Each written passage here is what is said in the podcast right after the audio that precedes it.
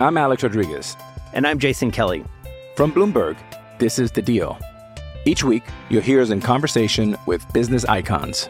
This show will explore deal-making across sports, media, and entertainment. That is a harsh lesson in business. Sports is not as simple as bringing a bunch of big names together. I didn't want to do another stomp you out speech. It opened up so many more doors. The show is called The Deal. Listen to The Deal. Listen to The Deal on Spotify. With threats to our nation waiting around every corner, adaptability is more important than ever. When conditions change without notice, quick strategic thinking is crucial. And with obstacles consistently impending, determination is essential in overcoming them. It's this willingness, decisiveness, and resilience that sets Marines apart. With our fighting spirit, we don't just fight battles, we win them. Marines are the constant our nation counts on to fight the unknown. And through adaptable problem solving, we do just that. Learn more at Marines.com. Instant Reaction Podcast, HawkeyeNation.com. Andrew Downs with you here on a Saturday afternoon after witnessing something you don't see very often, a 30-point win over Michigan State in East Lansing, a good old-fashioned butt-whipping, the sort that the fans of Michigan State haven't seen at home, and I guess there weren't any fans there today to witness it. They have not seen a loss like that at home in the 26 seasons under Tom Izzo. That's his worst home loss in 26 years, and that is that's fun to have inflicted that on him after all the pain that Izzo has inflicted on the Hawkeyes over the years. Just a beatdown of a game, and Iowa comes out to a lead. It was a little back and forth there for a while, but I think Iowa was up 23-13, 26-13, just on fire from three-point land. Shot the lights out from the beginning and then never really let up. A 19-point lead at the half. Iowa up 46-27, and then outscored Michigan State by 11 in the second half en route to an 88-58 win for the Hawkeyes. I believe just like their fourth win in the Breslin Center, which opened in 1990. So a great feeling. A bad Michigan State team, or at least not a good Michigan State team. I guess at this point, a historically bad team, certainly compared to where they typically are and what their expectations are year in and year out. But that doesn't mean we shouldn't celebrate wins like this. Led by Indiana this year, so to complete a sweep of Michigan State is fun, especially following up, a sweep of Rutgers in a game that really kind of felt like after that losing 4 out of 5, really felt like that Rutgers game was a turning point, and then this was kind of a picking up of momentum going into what looks to be a pretty brutal stretch to finish the regular season here and try to play your way into a top 4 seed in the Big Ten tournament and get that double bye. See how high up you can creep in those standings, and then ultimately the goal is to get a good seed in the NCAA tournament, not have to play a team seeded higher than you in that first week. Get to the Sweet 16. That's kind of the baseline goal at this point. We want more than that. Some of us expect more than that, but that's the bare minimum of what this team needs to do, and they're putting themselves in a good position to do that. We saw today the NCAA put out their top 16 seeds. If the tournament were to begin today, this is the committee putting out who they would seed those top 4 seeds in each bracket, and Iowa is 13th, according to them right now, so the top 4 seed is where they slotted the Hawkeyes. Due to some weird rules, when they laid things out, Iowa ultimately was in the Gonzaga bracket. And you remember earlier this year, the NCAA said this will be a true snake bracket format. The top 1 seed will play the worst 2 seed or have them in their region. But apparently there are some rules that kind of supersede that as well. Typically in a normal year, they would factor in geography and things like that. Obviously, after every game being in Indianapolis or thereabouts, you don't have to factor that in as much. But I guess there are some things. Brendan Stiles, I saw on Twitter, talking about with 4 Big Ten teams in the top 4 seeds, they have to separate them into each bracket. And so Iowa just kind of got the short straw there. This isn't what the bracket's going to look like in 4 weeks or whenever it is that it's released. So, don't need to wring your hands too much about that stuff. But good to see Iowa in that top four as the top four seed, and obviously some room then to move up here, and some opportunities to do so coming up in the schedule. We'll get to that a little bit later. First, want to kind of look through the box score and talk about what happened in this just beat down. I'm just going to keep saying it. Just an absolute butt whipping of Michigan State. I'm Alex Rodriguez. And I'm Jason Kelly. From Bloomberg, this is The Deal. Each week, you'll hear us in conversation with business icons. This show will explore deal-making across sports, media, and entertainment. That is a harsh lesson in business. Sports is not as simple as bringing a bunch of big names together. I didn't want to do another stomp you out speech. It opened up so many more doors. The show is called The Deal. Listen to The Deal. Listen to The Deal on Spotify. Joe Wieskamp is in his zone. He's playing the best basketball he's played several games in a row now. He's looked really good. He was the best player in that game against Rutgers, 26 points and 10 rebounds there, and was the best player on the court again today. 21 points, 7 rebounds for him, 3 assists, and more than anything, it's just the efficiency with which he's shooting the ball. He was 5 of 7 from three-point range today, 7 of 13 from the field. And, just again, from the beginning, was hot, played well, and then kept it going in the second half. We had seen a game or two where he had a big first half and kind of disappeared in the second half. That hasn't happened these last two games. He stayed aggressive. He's continued to score and to go to the basket and to take threes, and he's shooting well right now. He's seeing everything. He's certainly feeling it, and it's really, really fun to see him play this well. You worry, I guess, a little bit, does this now propel him? You're seeing national writers starting to really talk him up.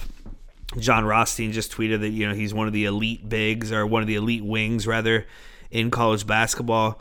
He's going to start getting a little more attention from NBA scouts and NBA teams if he continues to play like this. And if I was going to get to where we hope they can get to, he's going to need to continue to play like this. So, we're all in on this year as it is, and we've liked what we've seen from the future, in the minutes that these guys are playing. But Joe Wieskamp's if he's going to be an NBA player next year, he's going to put up more games like this, and I was going to win a lot of those games, because when he's playing this well, they're really, really good, especially when you pair that with a decent game from Garza and Bohannon, which they did against Rutgers, less so today, right? Just 8 points, 3 of 11 from the field, 2 of 7 from the free throw line. That's inexcusable. 8 rebounds for him, 3 assists. But he's just been off. His aim has been off a little bit. A lot of real under the hoop bunny shots that I don't want to say are easy, because most guys couldn't even get to the position where they could put up the shot. But shots that we've come to expect Luka Garza to make, and he hasn't been hitting those lately. He's just, his aim has just been a little bit off. From 3, he's been off, and had better games from the free throw lines recently, but tonight was bad again. And so just 8 points from him, but you get 8 points from Luka Garza and you beat Michigan State by 30. You feel pretty good about that. Jordan Bohannon didn't shoot it great, 1 of 5 from the field. That's his line from three-point land as well. Did have 4 assists and hit 3 free throws, but again, didn't need him to do a whole lot more than that. Because Joe Wieskamp was good, because Connor McCaffrey had his best offensive game, and it's got to be since high school, right? 4 of 6 from 3 for Connor, 6 of 8 from the field, 16 points. He shot it well all day long, and really hopefully is gaining some confidence in that shot, or at least putting something on film to make teams respect his shot and guard him a little closer, get out of the lane a little bit, spread the defense even more than it already has to be spread. Jack Nunge, speaking of guys who played their best game in a Hawkeye uniform, I'm not sure, he's played so many games and so many non-conference games, and he's been such a big impact in a lot of games. I don't know if 18 is a career high. I would guess it is, but 18 and 11 from Jack Nunge, 7 of 11 from the field, He 6 assists add to that, plus a block. I mean, Jack Nunge was everywhere and needed to be with Luka Garza not playing great. And again, you want to talk about the future. It's going to suck to not have Luka Garza next year, or most likely not have Luka Garza next year. But Jack Nunge is a very, very capable Big Ten big man, and he's just getting better and better. And so he had a great game, and that was a lot of fun to watch. Outside of him, from the bench, I mean, a lot of bench guys got minutes. That's what happens in a blowout. Not a ton of scoring. Patrick McCaffrey had a couple of really nice shots, really kind of interesting shots. He's got a typical game, but it's fun to watch. He had 5 rebounds, also an assist and a steal, and he played well and played a lot. Joe Toussaint, I thought, played pretty well. He only took 2 shots, made one of them, but had 4 assists and was a little more in control than he has been the last couple of games. His connection with Patrick McCaffrey, they've got a connection there where when Joe finds him, it's usually in a really good spot for Patrick to score. They took that 3 away from Austin Ash and just gave him a 2. That's too bad. That was fun to see him do that. Tony Perkins played a good amount, just had 1 point from the free throw line. So not a lot of production off the bench other than Jack Nunge playing great, Patrick McCaffrey playing very, very well as well. And then Keegan Murray, who was a starter in place of C.J. Frederick, I think the 4th game out of the last 6 or so that Keegan has been in that role. He had 8 points. He played well. He looked good. He just shot 3 shots but made all of them, had 3 rebounds. Had 4 fouls, and so didn't have as many minutes, in the second half as he normally would have. But he played well. He looked good. He looks comfortable in that starting role. Had a really nice hustle play at one point to save the ball, and I think hit a 3 maybe right after that. Hit a couple of threes in the first half, did Keegan. So good to see him play that way. And, yeah, I've gotten to this point in the podcast and didn't mention the thing that just before the game I think we were all very worried about. I certainly was. C.J. Frederick didn't play today. He said after the game Wednesday against Rutgers that was as good as he had felt. Fran McCaffrey at one point kind of said, let's let him sleep on it before we put too much stock into what he's saying right now. They had just had a nice win that he was a big part of. Obviously just didn't have it today, and if it is plantar fasciitis, which a lot of people are guessing it is, regardless of what it is, Fran has said it's going to be day-to-day, and it's not as much a is he injured as a how does he feel today. They're going to be days he wakes up and he doesn't feel good. Days he wakes up and he feels fine. I'm not sure not playing now gets him more ready for March. If that were the case, I think they would probably just sit him down for a week or two here and get him ready for the stretch run. But it doesn't seem like that's the case. So I think it's literally just going to be he wakes up today and he feels it. He wakes up today and he doesn't feel it. Will that be an issue come tournament time? Probably so, right? If in the Big Ten tournament, you're going to be talking about playing back-to-back games. In the NCAA tournament, you're going to have a day off between games and then just a couple of, a few days before the next round, hopefully the next round. And so it's going to be an issue. It's going to be a lingering thing. Even though he wasn't needed today, he will be needed. C.J. Frederick is a very good player and one of the better players on this team. There's a reason he's in the starting lineup even when he's at 70, 80%. It's because of all the ways he impacts this team and these games. And so too bad that he wasn't able to play. And you wonder if some of Garza's issues are being tired as well. You wonder if fatigue is kind of playing a role here, because Iowa's played a lot of games in the last couple of weeks, and now they get a little bit of a break here, a little bit of a stretch where they don't have a whole lot. But they played, Friday, Tuesday, Thursday, Sunday, Wednesday, Saturday. And now they don't play again until Thursday. Then they turn around. They do play Penn State on Sunday, but then have a whole week off. I would expect that Nebraska game that was postponed and hasn't been made up yet, I would expect that game to be slotted into that week between Penn State and Ohio State, the 21st and the 28th, because I think Nebraska has, if not that entire week off, a good chunk of that week off as well. But we'll see. That hasn't been rescheduled as of yet. I guess they do play on the 24th. Nebraska does, so it'll probably have to be later that week. It'll be interesting to see how they try to fit that in. But this is a big stretch coming up for Iowa, and again we'll get to that in a little more in depth in just a second. Just want to look through the team stats here. Iowa shot almost 50% from the field, 52% from 3, 13 of 25. That's fantastic. 11 of 19 from the free throw line. Not good enough, but you know, hard to complain when you beat a team by 30. Out-rebounded them by 9. 24 assists on 32 made shots for the Hawkeyes. That's a good number. And just 5 turnovers. That's a great number. That's where you want Iowa to be. Just a really well-played overall game today. And then played well on defense. I mean, you know, held Michigan State to just 58 points, and part of it was their bad shooting, but part of it was good defense from Iowa, demoralizing them by just kicking the crap out of them. So Iowa improves to 9-5 in the Big Ten. That is a tie with Wisconsin, who Iowa plays on Thursday, has 2 games against here before the end of the season.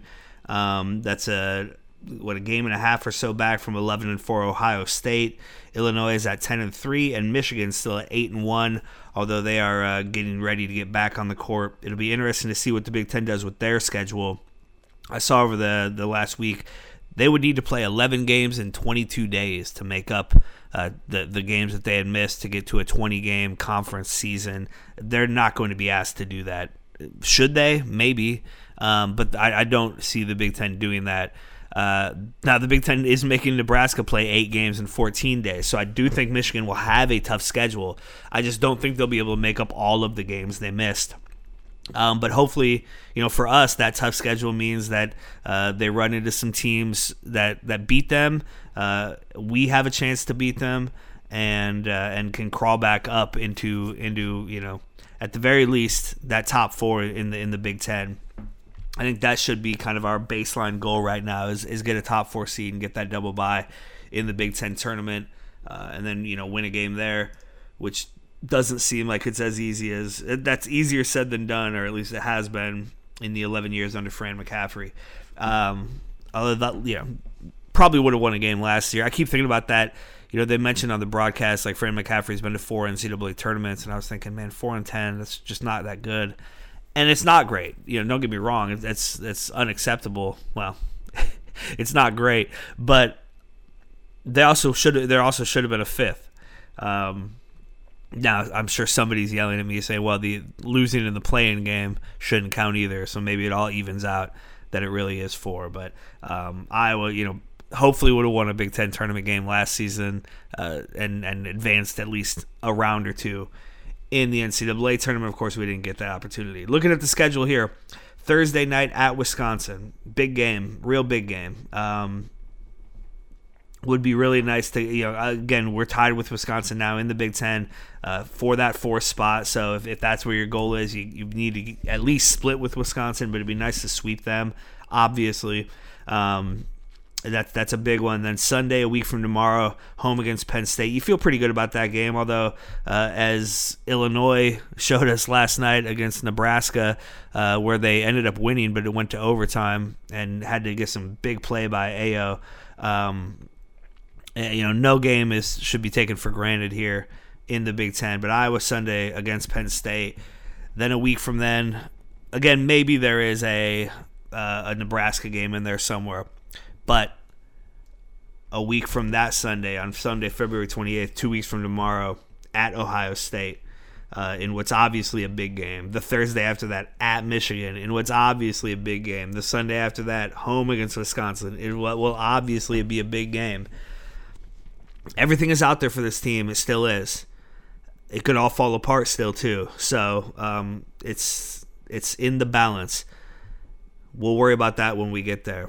This was fun. This was a good day. Celebrate this. Enjoy this. Stay inside. It's freaking cold. But enjoy this win. It's not often you're going to see Iowa beat anybody in the conference by 30, let alone Tom Izzo and Michigan State, and let alone do it on the road. A fun, fun day to be a Hawkeye. It's always a great day to be a Hawkeye. Thank you so much for listening. Go Hawks.